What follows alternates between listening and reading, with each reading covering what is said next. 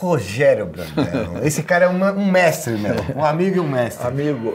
Rogério Brandão permeia das maneiras mais diversas toda a história da televisão e cultura brasileira. Formado em filosofia, história e jornalismo, com uma imensa bagagem de cultura artística e de comunicação, o mineiro começou ainda menino na TV Itacolomí de Belo Horizonte. Já passou por praticamente todas as emissoras do Brasil: Rede Globo, TV Record, Band, Cultura, TV Brasil, TV Gazeta, Canal 21 e até mesmo pela TV Tupi. Na TV por assinatura foi diretor da DirecTV e Fox Sports. Nos anos 80, pela TV Gazeta, implementou a primeira TV segmentada do Brasil, a TV Mix. Entre as atrações, o primeiro talk show brasileiro, o Paulista 900, com Paula Dippe. Trabalhou com as mais diversas lendas, como Chacrinha, Walter Clark, Daniel Filho, Roberto Talma, Hans Donner, Faustão, Luciano do Valle, Serginho Groisman, Chico Pinheiro, Armando Nogueira, Paulo César Pereio, Glauber Rocha, Fernando Meirelles, Marcelo Taz, Antônia Bujanra, Milton Neves, Leda Nagli, Nelson Mota, Gilberto Gil, Ronivon, Beto Rivera, Heródoto Barbeiro, Padre Marcelo Rossi, Atinha Espirro, Zé do Caixão e até mesmo com o hoje governador João Dória. Amigo de artistas como Cazuza e Tim Maia. Comigo, colocou o TV Caos no ar ao vivo pela internet em 2007, muito antes da possibilidade de lives no YouTube, onde inclusive protagonizava o seu quadro Vírus, muito antes da existência dos vlogs. Diretor do 7 vezes Bossa Nova, documentário premiado no Festival de Cinema e TV de Nova York. Dirigiu eventos como Rock in Rio e São Paulo Fashion Week. Criou programas como Cine Trash, Cine Privé, Musicaus, Igarapé Mágico e Clip Trip, o primeiro programa de videoclipes da televisão brasileira. Participou de projetos como Domingão do Faustão, Confissões de Adolescente, Provocações, Turma da Cultura e Ilha Rá-Tim-Bum. Como diretor da TV Cultura, ganhou 2 prêmios Emmys, o Oscar da televisão mundial. Com vocês, Rogério Brandão, o último vanguardista da televisão. Eu conheci o Rogério, eu tinha 23 anos, eu até marquei a idade que eu tinha. Porra. Foi em 2005. Foi marcante. Foi marcante. Eu fiz um piloto do TV Caos pra televisão, mandei pra todo mundo. 2 pessoas que me responderam: Tom Cavalcante e Rogério Brandão. E o Rogério era diretor do Canal 21, na época a gente conversou e tal. E o que mais me intriga, assim, é que assim, eu tinha 23 anos. Eu tinha o TV Caos, toda aquela rebeldia do TV Caos. E o Rogério se identificou, eu acredito, com aquela rebeldia. Sim. E eu acho que eu fui perder um pouco, não tanto, um pouco. Mas o Rogério continua, tem uma rebeldia, continua. Você é um eterno jovem, Rogério? Sou um eterno jovem? Sou. No sentido da vontade de fazer, da vontade de mudar as coisas. Entendo. Talvez seja a combinação astrológica, né? Ares com touro, é muito chifre, né? É muito cabeça dura. Você é um cara que gosta de astrologia. Gosto. Rogério, eu queria que você começasse contando um pouco da sua história. Eu conheço, tem alguns episódios que eu anotei aqui, mas como é que você foi parar na televisão? A televisão, ela foi presente na minha vida desde muito cedo. Por uma questão de destino, meu pai acabou se tornando um coordenador de programação da TV Itacolomí, Canal 4 de Belo Horizonte.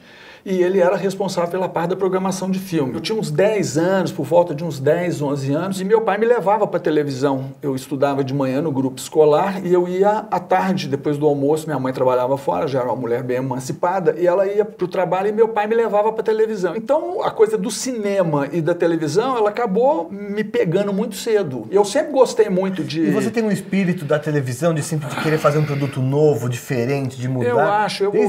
Eu ouvi uma vez uma expressão que para mim foi muito marcante, que era assim: tá na rua, tá no ar. Aconteceu na rua, tem que estar no ar.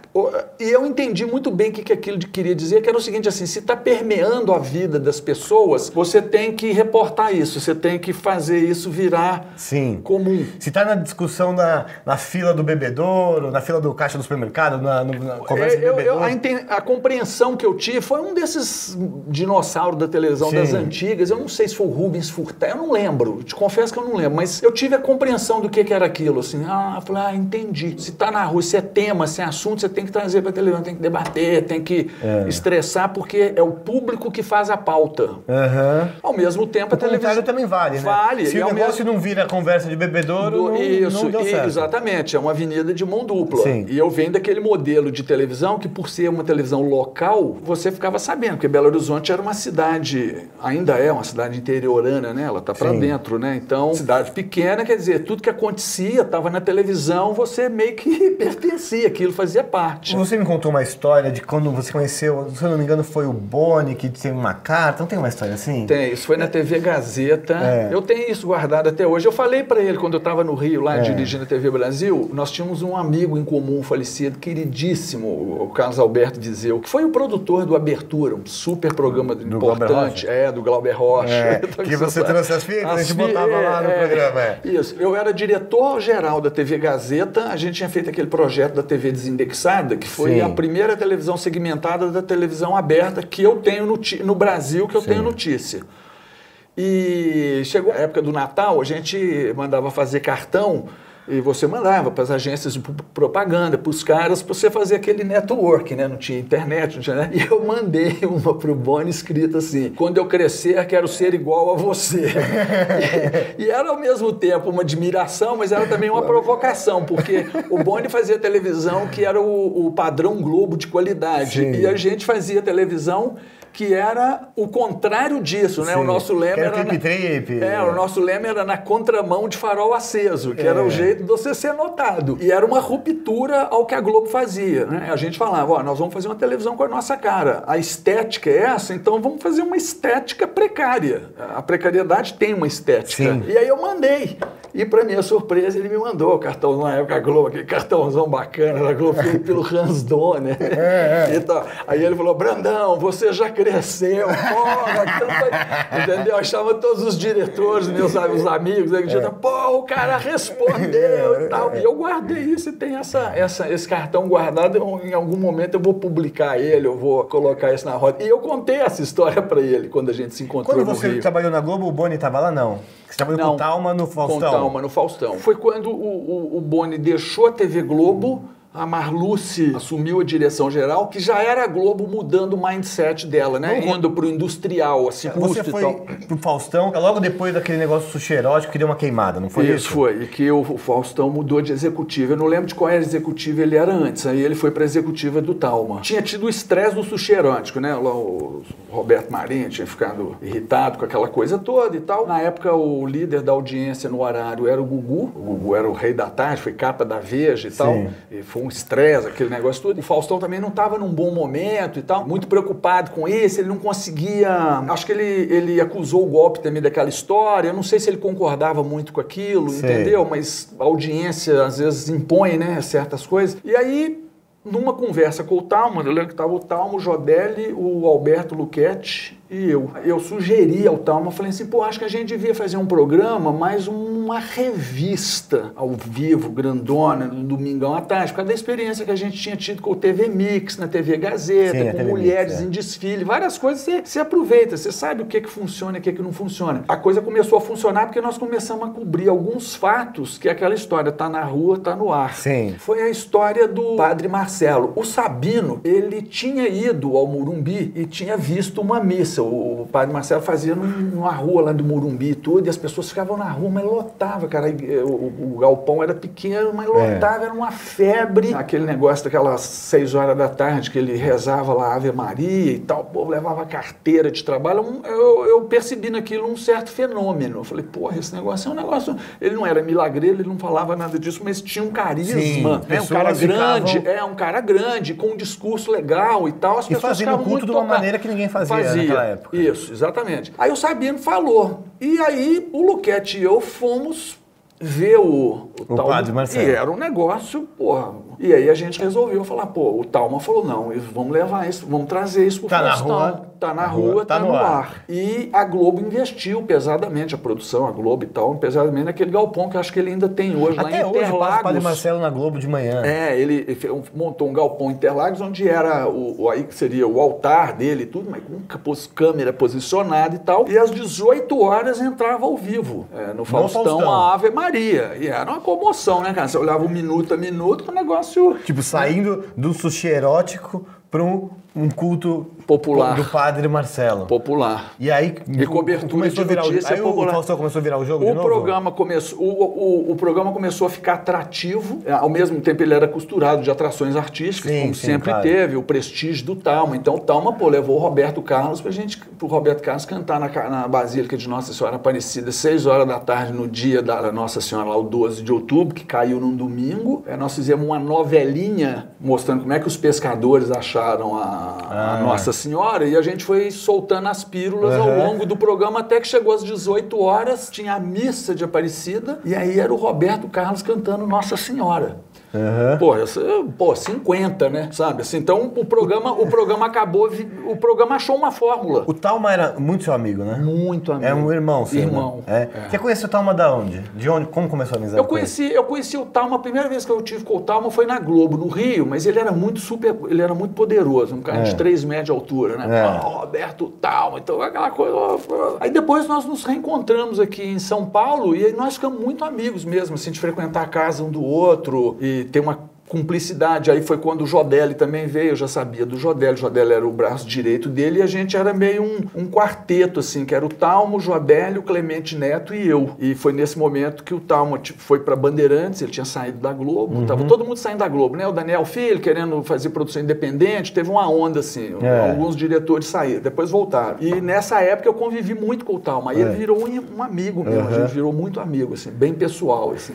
Qual o dia do seu aniversário, Rogério? 4 de abril. 4 de abril do Cazuza. 4 de abril. Tem histórias com o Cazuza, não tem? Tem uma história com o Cazuza, no dia 4 de abril. E havia um show do Barão Vermelho com o Frejá ao ar livre no campus da PUC, em BH. E o Cazuza ia fazer um show mais cedo, que esse show que era meia-noite. E o outro show do Cazuza era 21h no teatro, que era um show indoor e tal. E nós armamos uma jogada e eles não estavam se falando... Tinha todo um milindre, um estresse, e a gente armou uma jogada de colocá-los ao vivo. Nós levamos o Barão Vermelho pro estúdio e entramos com o Cazuza ao vivo do hotel por telefone. E foi uma comoção, foi um negócio emocionante e tal. E aí o Cazuza falou que ia dar uma canja no show do Barão ao ar livre na PUC. E criou uma onda. Uau, o Cazuza vai... Aí aquele evento que era, sei lá, que era pra ser pra 5 mil pessoas, sei lá, virou pra 15 mil, entendeu? Porque todo mundo foi pra PUC e o Cazuza... E ele foi. E ele, foi no dia do aniversário. No dia 4 de abril. Que era o aniversário dele e seu. Isso. Mas, Rogério, não tem uma história... E você... Levou ele num... Foi, não. Isso foi um show que houve... Você fazia o que com eles? Não, eu nessa época eu era diretor de musical da TV Gazeta e era meio produtor, assim, dava um suporte pro Barão Vermelho. Pro Barão Vermelho. Tinha convívio com eles. Convívio com o Barão. Isso. Era o Barão com o Cazuza ainda de vocalista. Eles foram fazer um show em Ribeirão Preto. O Cazuza era um bicho solto, né? Um cara... E ele chegou no hotel, eu não vou lembrar o nome do hotel. Enfim. Eles foram pra piscina e tal, e era cheio de gaiola, com os passarinhos, tinha umas araras, tinha uns viveiros, negócios. E o Cazuza entrou numa que os bichos não podiam ficar presos e tal, que aquilo estava errado. Foi e abriu todas as gaiolas e todos. E foi uma revoada. E alguns ficaram até em torno, né? Porque o bicho fica criador, às vezes ele vai embora, mas fica por aí. Mas soltou os bichos, foi uma loucura. Deu um dor de cabeça imensa. Quem pagou essa conta? Foi a produção do Barão, né? E o Cazuza acho que fazia um pouco isso também, porque era um jeito a banda tá na mídia, de passar a rebeldia. Cada vez que fazia isso, virava isso, mais coach. Isso virava notícia, é isso? Virava, tipo os caras lá, o The Who jogou a televisão do último andar dentro da piscina. Aí ele fazia meio pensado. Era meio... Mas tinha uma coisa de loucura, né? Você num hotel, falava, vou abrir todos os viveiros, né? Pô, entendeu? Eu te conheço já faz tempo, mais de 10 anos. Você é um cara que circula em diversos tipos de ambiente, você conviveu com muita gente, né? Acabamos de falar do Cazuza, Padre Marcelo, enfim, Faustão, enfim, muita gente diferente. E você me contou uma história uma vez que os Racionais nunca tinham dado uma entrevista pra televisão e você tava na TV Cultura. É verdade. E você falou assim, eu vou conseguir... que esses caras falem com a gente. Como é que você conseguiu fazer o Mano Brown falar com a TV pela primeira vez? Quem fez o contato, era a chegada deles, era o Jodelli Lacha. E eu conversei com o Jodelli e falei, pô, a gente tem que trazer os caras, porque tinha uns impedimentos, né? Na época, assim, o Lobão era persona não grata. E o Mano Brown, por causa dos Racionais também, assim, não é que ele fosse persona não grata, mas assim, deixa lá, tá lá, é outra coisa, né? Não é cultura, no sentido... Não é TV Cultura. É. Como é que você conseguiu convencer? Porque eles não queriam falar com cultura. Não, como eles tinham uma posição... O Mano Brown, inclusive, foi na minha sala, o Jodelli levou ele lá na TV Cultura, ele conversou comigo na minha sala. Eles tinham um distanciamento, achava que aquilo, entendeu? Eles não comungavam muito com aquela linha de cultura, vamos chamar assim. Sim. E aí foi uma coisa de quebrar o gelo, eu expliquei pra ele a importância deles, como banda, o público, que ele não podia discriminar, que o público dele assistia TV Cultura também, que ele tinha que falar pros meninos, pra infância, que a TV Cultura tem sempre aquele princípio de formar o cidadão do futuro, né, como conceito de televisão pública, e eu convenci ele nesse aspecto, porque a resistência dele, na verdade, mesmo era aquela assim, a gente não vai entrar no mainstream, a gente é contra a indústria, né? E eu falava, não é isso, né, é você... E até hoje, uma das poucas emissoras que ele fala é só com a TV cultura, né? É. E a TV Brasil também você trabalhou um tempo? Aí o Fernando Faro, que era um amigo meu, na época eu falei, pô, temos que trazer os caras, apesar de ser rap e tudo, porque o cara tem coisas a dizer. Tá na rua, tá no ar. Tá na rua, tá no ar. E eu já tava sacando que aquilo ia ser tendência, já tava bombando. É inevitável, é uma questão de tempo. O Mano Brown, o Racionais ainda não tinha chegado no digamos, no mainstream. Exatamente. Mas só que na periferia ele já era realidade. Eles já era um sucesso, assim. E ele entendeu, sabe, assim, eu ainda falei, isso aqui é TV Cultura. Você não vai fazer o hit parade da Rede Globo, alguma coisa parecida.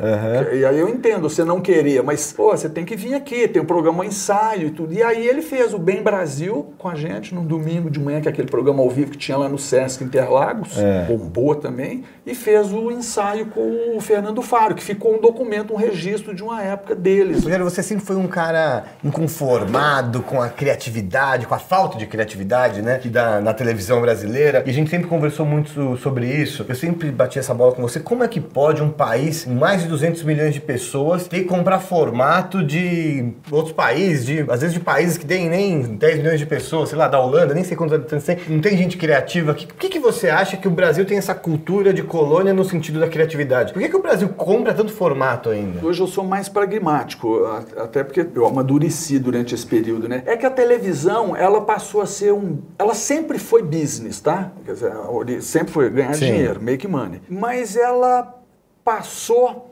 a ter que...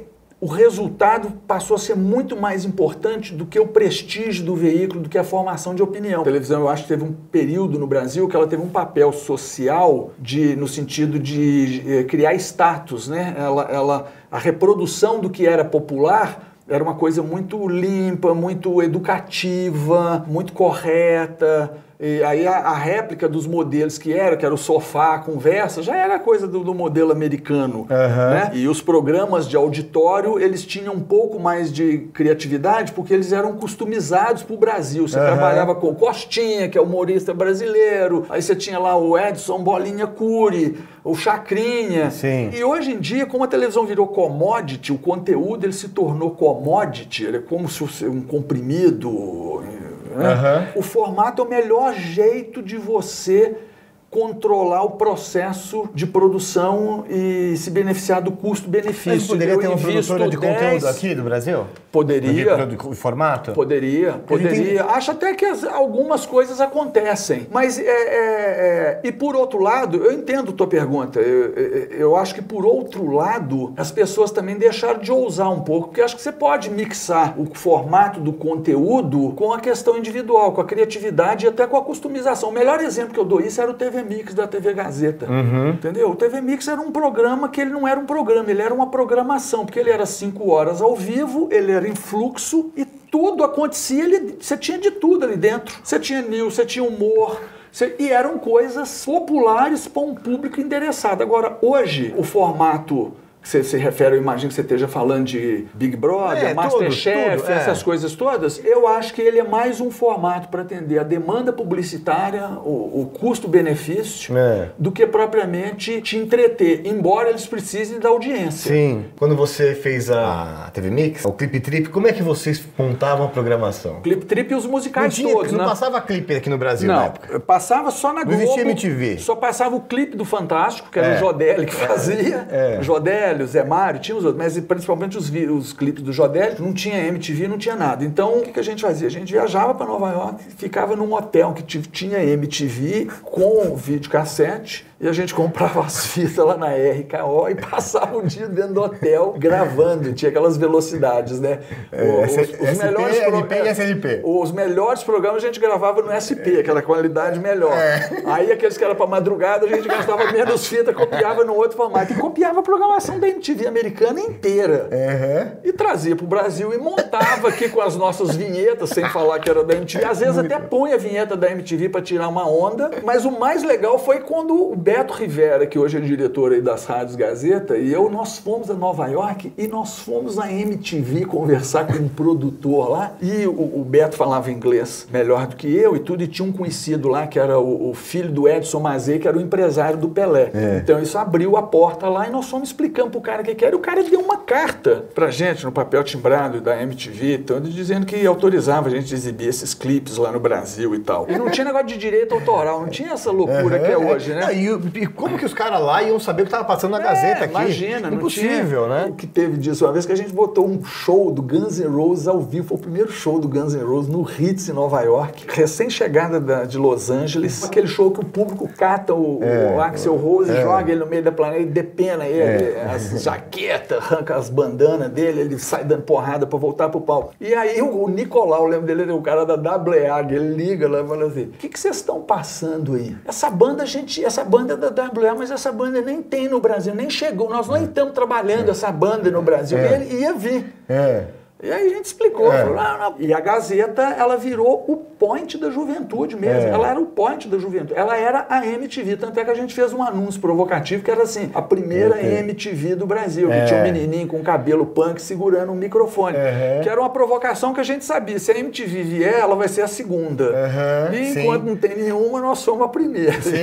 A primeira TV desindexada. Primeira TV desindexada. E isso deu pra Gazeta uma... Até hoje ela tem um pouco esse recall dos musicais e dos artistas irem lá, serem bem tratados, bem recebidos. Era uma farra, cara. A Gazeta era uma farra, era uma farra. Os Titãs passavam a tarde lá na Gazeta. Isso acabou? Esse mundo da televisão acabou? Que teve essa época da Gazeta que você estava me falando, teve a época da MTV depois da Abril, que eu participei. Que foi o desbunde total. Que tinha essa energia, essa vibe, isso aí. Isso acabou? Acho que acabou um pouco. A fase de ouro da televisão acabou e nunca mais vai voltar? Tipo assim, o rádio, quando a televisão veio, não que o rádio acabou, mas acabou do jeito que ele era. Nunca mais vai ser o mesmo. Esse encantamento, eu acho que ele diminuiu bem, né? Principalmente com o negócio das redes sociais. Porque hoje o artista, antigamente, assim, pra minha geração, o artista pra gente, ele tava num pedestal, era um negócio meio inatingível. Quando você via um artista de perto, era um negócio meio... intocável. E hoje isso já não é mais assim, né? Muito pelo contrário, né?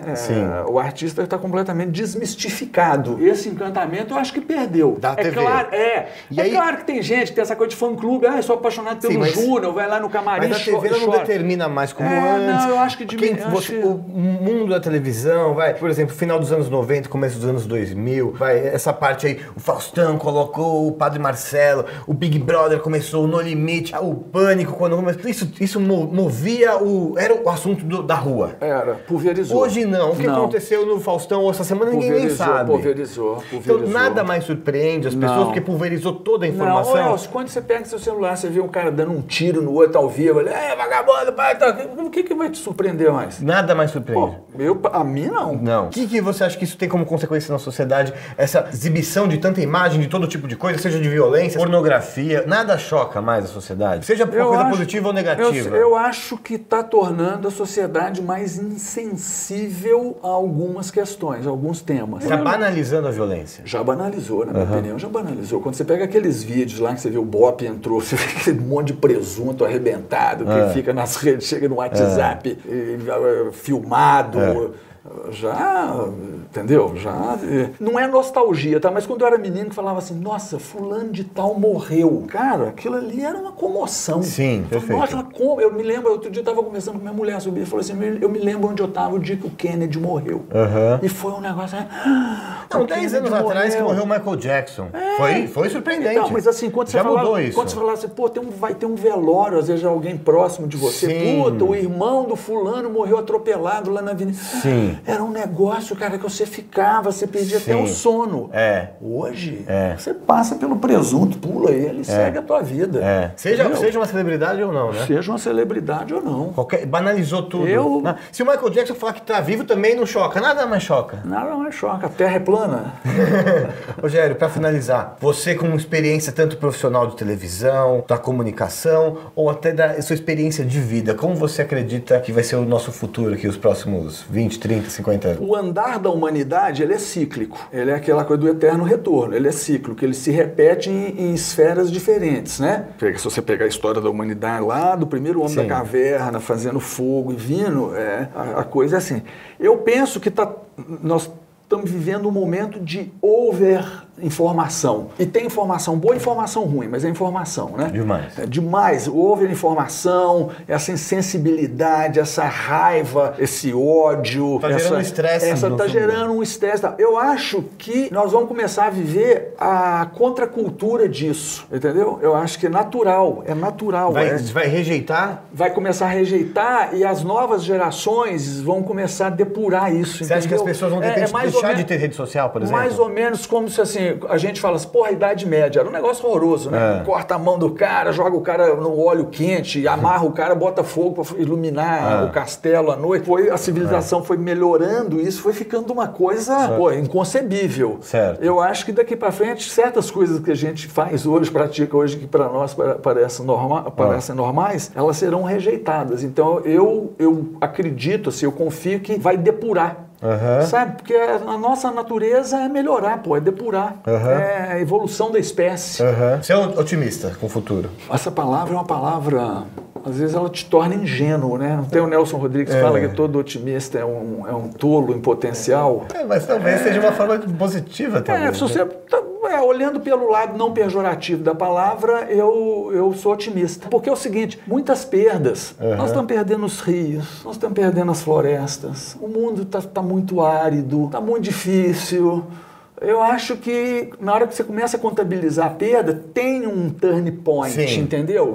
Pra compensar, uma compensação. Um turn point, até na lei do universo falar disso, né? Igual te fala, sim, tem disso, um turn point. E que pode ser até um meteoro que vai cair aqui e rebentar com tudo.